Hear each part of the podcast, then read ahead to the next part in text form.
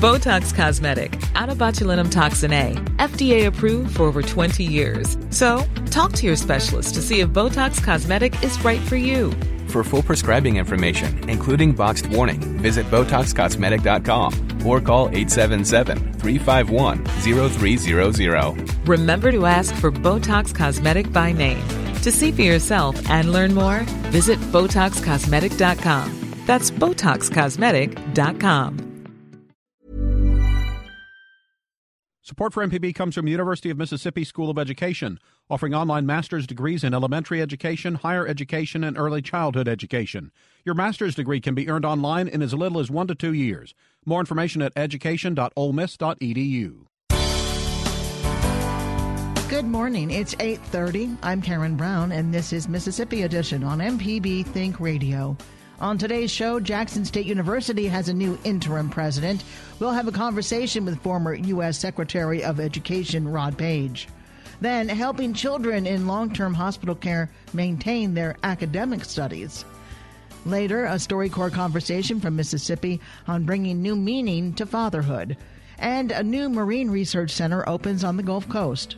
Once we started talking about the blue economy, part of that is source research. And after the spill, one of the things I wanted to make sure of is that 50 years, 60 years from now, this water has not changed because of that. So part of the responsibility we'll have at the USM Oceanography Research Center here will be able to study this water see if we have any changes. That's all coming up. This is Mississippi Edition on MPB Think Radio.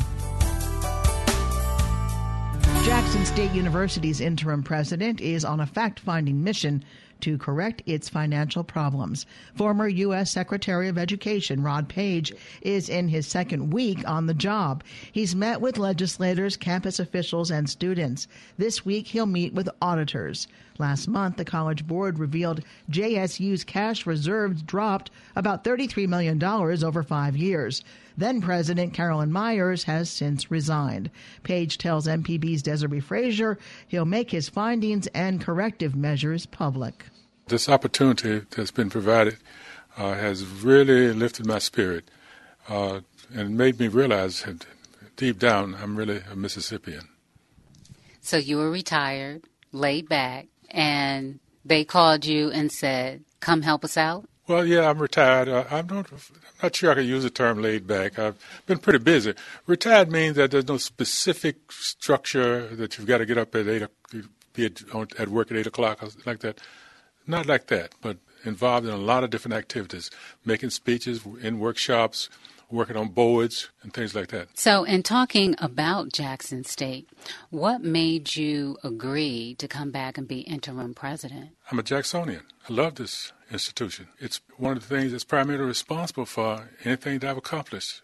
It gave me an opportunity to accelerate, to go forward, to be involved in forward movement. I can't even imagine what would have happened to me without Jackson State. I met my wife at Jackson State. I met some of my closest friends at Jackson State, friends that I still have all those many years. I'm a Jacksonian. When you heard about the financial situation, the cash reserves uh, being low, very low, um, comparatively speaking, and what the publicity Jackson State was facing as a result, what went through your mind? Well, first of all, uh, the information that I had is the information that was in the media. After coming here, I found it's a very complex issue. There are a lot of good people here working for good causes, but there's some complex issues that we still have yet to understand. We just came Monday of this week. So I'm finishing my first week here and still in the process of vetting the situation and trying to learn what's going on. But even though uh, there are some difficult challenges confronting us, the message is really clear. You know that this university has enormous promise, and I believe uh, promises that can be fulfilled. How is this going to impact the university? What are you looking at right now? I view my responsibility as um, helping the officials at this university alumni, students, faculty, friends prepare the university for the permanent pre- president who should come in soon. So I'm going to be here doing the interim, which to me means that period between two events, to, when the vacancy came open and when the new person is chosen. Have they told you how long that interim period might be? No, I don't know exactly how, how long that interim period is going to be, but hopefully it, it would be a period that would uh, bring the new person in place sometime by beginning of next academic term, probably or even as early as in July. That's that's but that's a goal. That's a hope. We we don't know if that's going to happen or not. And so, in the meantime, what questions are you asking? What are you looking at? What do you want to understand about this situation? I want to understand what the root cause is of the financial issues that we face, and what the solution to those root uh, cause issues are and what actions would be necessary for us to take in order to correct the situation. that would, uh, I think, uh, occupy most of my space. Now, I understand that there are auditors here right now. What are they doing? Auditors are, auditors are uh, experts in finances, and so they're combing through the, the university's finances and seeing if they can find answers to the questions that we just talked about. I have not had a chance to meet with the auditors. I think early next week will be my first opportunity to meet with them, and I think it's going to be a great learning experience. I have a lot of questions I'm going to ask them uh, because that would give us a lot of guidance on how we go forward. It would seem that it might be kind of difficult to be the interim because you want to get a handle on what has happened, what is going on, but yet and still you have to stay focused that there's going to be someone that's going to step into the full time role and it won't be you. How do you make that balance work? Well, I won't even fo- focus on it won't be me. Although I know it won't be me. You wouldn't accept it if you were offered? Well, I, I, I, I don't have that as an interest at all. My job is to do the proper work during the interim. And so I'm not going to be uh, viewing that as, as a period that I'll just do some short term stuff. This period will be fulfilled with with the kind of work that would most enhance the university, notwithstanding the fact that another person is going to take the saddle sometime soon. Like what? What kinds of things? Finding answers to the challenges, financial challenges that we've had, putting corrective actions in place to see that those kinds of things don't happen anymore. Have you had an opportunity to meet with the campus community as a whole? Not completely. I've met with many. I met with legislators. I met with the campus of, of officials. I met with students. I met with some community people. And so I, I still have uh, quite a few other meetings to, to undertake, and, and that's going to begin again next week. We'll be doing that because we want to have a full understanding of the current circumstances. And also, we want the community to understand that they are part of the solution as well. How could you bring the community into this and make them a part of it? Well, just the limited information I've had about me with community people, now I, have discovered a a clear issue where, where community people feel isolated and they don't have information. They're asking questions. But you can tell by the depth of their questions that they have real strong interest in the university and they want the best for the university. And so we're going to be trying to, to provide them the kind of information that will be necessary for them to fulfill their mission as, as friends of the university. MPB's Desare Frazier with JSU Interim President Rod Paige. Up next, helping children in long term hospital care maintain their academic studies. This is Mississippi Edition on MPB Think Radio. The election is over, and the nation has a new president, Donald Trump, and a new chapter in history has begun. We don't know what lies ahead, but NPR will keep bringing you the best coverage from coast to coast to help you make sense of it all. So listen every day. Hi, I'm Dan Holliday, one of your new meteorologists here at Mississippi Public Broadcasting. In fact, I received my training through Mississippi State University, one of the finest in the country. We're committed to delivering you timely weather information day and night, seven days a week. And when the weather gets serious, we'll be with you every step of the way. Your place for staying a step ahead of Mississippi weather is MPB. Think Radio.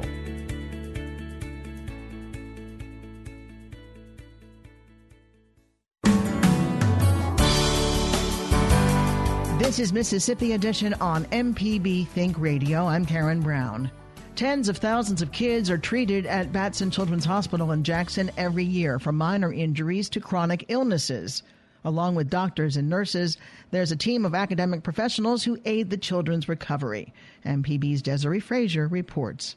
On second floor, there is a skull fracture in bed 251. Listening Holly, to Pam Parks McCord, accident. one might think she's a healthcare worker leading a meeting to update staff about like their it's going to be. patients. Jessica, your patient from the bone marrow transplant unit's on bed one. Actually, There's McCord is one of 10 certified 50-year-old teachers at TBI, Batson Children's Hospital. As well. She's heading up a morning meeting to Um, talk about the day's assignments. Once they're done, they'll begin their rounds, fanning out so across the facility and think if you outpatient clinics to help children with their schoolwork. Matter can change in two ways. What do you think those two ways are?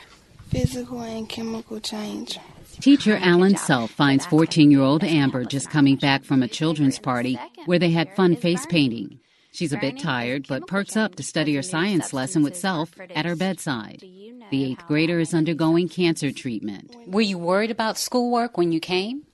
Yes, I was because I didn't I didn't know that they had teachers here, and I thought that I was going to miss all my schoolwork until I met Miss Allen. Amber wants to be a doctor or a rapper when she grows up. Self says keeping children focused on their schoolwork provides a sense of normalcy that's comforting to them. We want Amber to, even though she's not attending her class right now, we want this to still feel like she is going to attend class uh, no matter what. So she knows that every day we're going to do school just like as if she were. Um, at her school, too. The hospital school is comforting to Amber's mother, Philanda Lewis. She likes the one on one attention her daughter receives, and it reduces the stress of worrying about Amber falling behind in school. Well, school is just one less thing I have to worry about because we have great people up here like Miss Allen, and it's some more teachers like Miss McPhail, and they're just all so awesome. The stress that comes you know, is a medical stress, not knowing what's going on with your child. Lori Hayden is the hospital school child life coordinator. The school has been here for 30 years. They serve more than 130 kids a day from public, private, and homeschool settings. Hayden says they work with schools to coordinate class assignments and, if necessary, create their own lessons. She says they work around the children's medical care. Um, our teachers have to do kind of spot checks. And so when they go in and if they can work with that child for 30 45 minutes, they will. If they can't, they'll put it put it down and come back and try again. The goal is to keep kids on grade level. Hayden says the teachers have to meet the same standards as public school teachers and are licensed. Some are early childhood teachers, others K through 12 instructors, and some work with special needs children. Not all kids will go back to school because of their conditions. In those cases, teachers coordinate academic services for the children in their homes. There are also some who cannot go home. Michelle Goeth is a nurse practitioner who treats trauma patients. We have some that deal with children who actually live in the hospital after their injuries or require disabilities or require complex needs. They are part of those children's lives and families. And this is mm, Yellow. Yellow. That's right. Four year old Tracheon hopes to go home soon. Teacher Christy Gandy is helping the preschooler learn his colors. He was airlifted to the hospital from Fayette suffering from seizures. Today, he's bright eyed and ready to go to the classroom after eight days in bed. I'm just really impressed for him to have gone from unable to hold a conversation to doing some things that for a four year old is somewhat difficult, especially one that's been sick. Remember Amber, the 14 year old. She's heading home soon, but she'll be back for treatments. I'm gonna miss it. What are you gonna miss? Miss Allen and all the nurses. Missing the hospital may seem unusual for some of us, but for sick children, these hospital teachers are a beacon of light and encouragement when they need it most. Desare Frazier, MPB News. Up next, a StoryCorps conversation from Mississippi on bringing new meaning to fatherhood. This is Mississippi Edition on MPB Think Radio. The election is over, the nation has a new president, and a new chapter in history has begun. We don't know what lies ahead, but NPR will continue to bring you the best coverage from coast to coast to help you make sense of it all. Listen every day. You have the right to remain silent. Anything you say can and will be used against you in a court of law. Hi, I'm Sharita Brent. On In Legal Terms, the focus is always you and your rights. From Miranda rights to civil rights, our legal experts will inform you of your right to do or not to do according to the law. Join us Tuesday mornings at 10 for In Legal Terms on MPB Think Radio.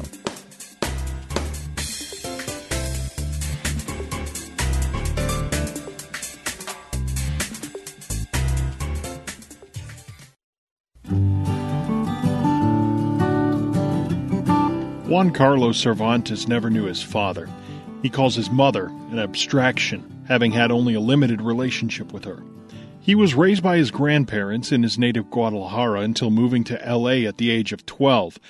In this week's Mississippi StoryCorps, Juan Carlos talks about how his upbringing has affected his own imperfect relationship with fatherhood. I didn't really have parents. I mean, I mean, I knew I had a mother, but uh, more of an abstraction, something that was mentioned.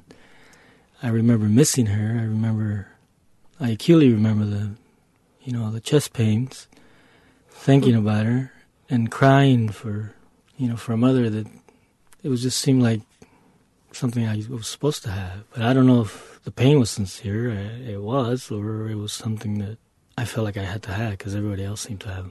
But it wasn't until I was older, about 12 years of age, that I got a chance to live with her. But not really live with her.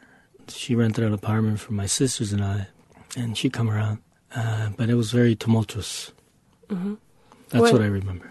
Do you remember her as a as a child?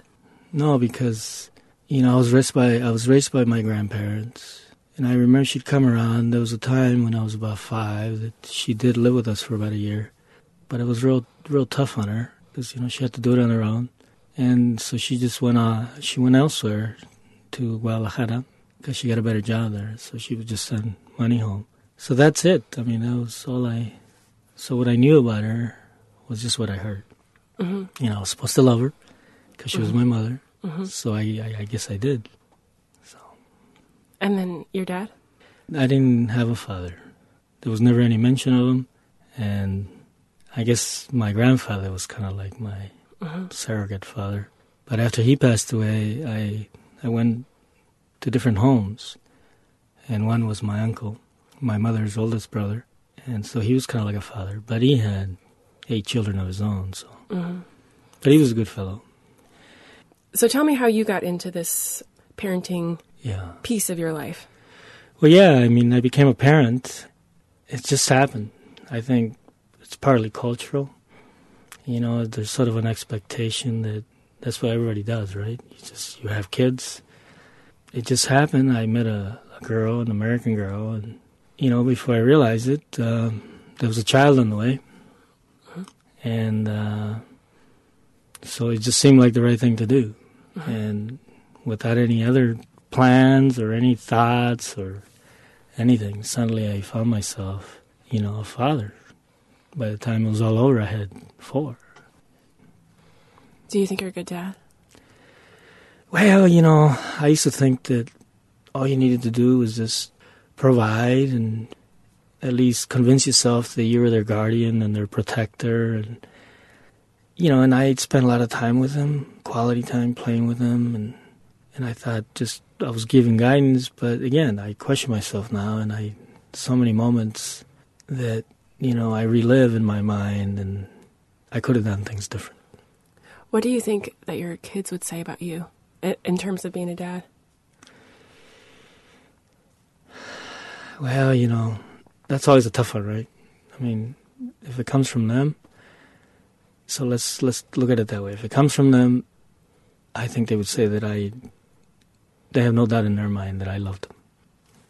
I think t- for me that's the biggest thing.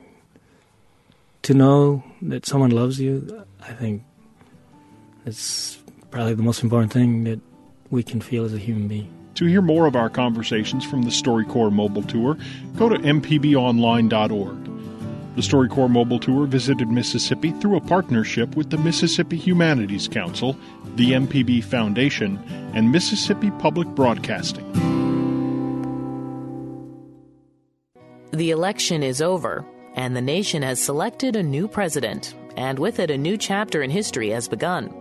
We don't know what lies ahead, but NPR will continue to bring you the best coverage from coast to coast. Listen every day.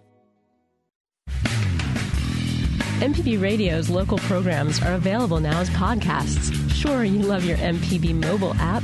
It streams your favorite program anytime you like. But when streaming's not the thing, say in flight or driving on the Natchez Trace, download your favorite podcast and you've got it in your pocket. Available on iTunes or on any podcast app. Grab your local MPB podcast now. This is Mississippi Edition on MPB Think Radio. I'm Karen Brown. The State Port of Gulfport and the University of Southern Mississippi are working on a new $10 million marine research center scheduled to open in early 2018. The 18,000 square foot building will support USM's continued research in the Mississippi Sound and the Gulf of Mexico, and it might be home to a new degree in ocean engineering. Governor Phil Bryant, who was at the groundbreaking for the building yesterday, spoke with the media. He says research is part of the coast's marine or blue economy economy. Sure, it's a diversity of economy here at the port. And once we start talking about the blue economy, part of that is source research. And after the spill, one of the things I wanted to make sure of is that 50 years, 60 years from now, this water has not changed because of that. So part of the responsibility we'll have at the USM Oceanography Research Center here will be able to study this water, to see if we have any changes, how it's affecting our wildlife, and if there are uh, differences and changes that are taking place that we might be able to adapt to. So it's a research to make sure that we sustain the port, that it has more livability, if you will. Uh, ocean life is abundant, and we want to make sure that that uh, continues for generations. If you look at what's going on here at the port, just a remarkable turnaround in the last five or six years. But as we look at surface vehicles, subsurface vehicles, as we look at this port importing and exporting, now the research component, the entertainment component, uh, you'll have a new casino here on this property before long. So uh, the diversity is what we need to make sure that we have a vibrant, dynamic port that is indeed the port of the future. Governor Phil Bryant. Monty Graham, director of the School of Ocean Science and Technology at USM, tells MPB's Evelina Burnett the new building will house and support the school's research vessel as well as its students. This is a, a new research facility, new research support facility that it, the, the property and the building are going to belong, they do belong to the Port of Gulfport, and we're going to be a tenant. And it's a facility to support both our ship and our academic and research programs uh, within our school. And so, what are you going to have here um, in terms of programs or equipment? Right. So, really, there there are three um, different areas that we will be supporting. The first, the reason why we went into this in the first place was our research vessel Point Sur um, is home ported here in Gulfport, and so the facility is going to is going to provide that that land base, that shore base support um, in terms of um, you know crew spaces and um, fabrication space to, to help you know if something needs to get built that was that was um, broken. The next thing is that we're supporting um, our new, um, um, hopefully, our, our new ocean engineering program. Um, and that will provide about 3,500 square feet of fabrication space. There will be state of the art equipment in there, so juniors and seniors will be able to work. And um, and the third thing is our our classes that we offer, um, especially up at Stennis with our oceanographers and hydrographers, as they go on and off ships or work out in the field, that there will be some classroom space and some staging space for them to work. So um, when is it going to be completed, and and um, do you know uh, how big it's going to be, or or how many people are going to be working here? So it's going to be about 18,000 square feet and um, within that is going to be about 3,500 square feet of fabrication space and an, a couple of other large areas for classes and, and sort of transient um, groups coming through to, um, to use the facilities. Um, and then there will be a space space for about 10 or 12 um, permanent resident folks um, at, the, at, the, at the facility. The anticipated uh, complete date will be early, uh, early December, I'm sorry, early 2018. And so, when you're saying uh, residents, are those uh, like tenant companies or like resident researchers? They'll be resident researchers. They'll be they'll largely be um, university. We don't have any other non-university folks lined up. So the whole building is going to be USM. Yep, the whole building will be the. Um, you will we'll probably end up calling it Marine Operations Facility, but um, the whole building will be in support of USM. MPB's Evelina Burnett with Monty Graham of the USM on the university's new Marine Research Center with the State Port of Gulfport. Coming up after Mississippi Edition, it's Money Talks in legal terms and Southern Remedy. And remember, if you want to catch the show outside the broadcast, just search for Mississippi Edition in your favorite podcasting app and listen whenever you like. I'm Karen Brown. Join us again tomorrow morning at 8:30 for the next Mississippi Edition only on MPB Think Radio.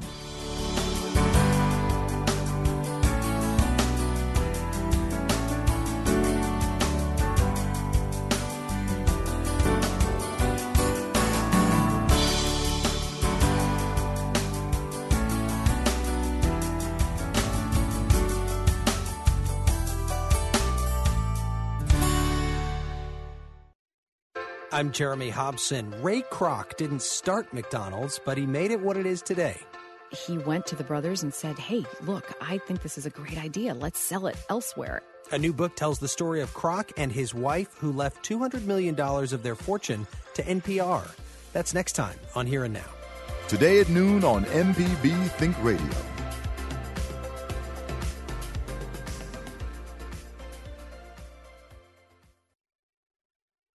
Support for MPB comes from University of Mississippi School of Education, offering online master's degrees in elementary education, higher education, and early childhood education. Your master's degree can be earned online in as little as one to two years. More information at education.olemiss.edu.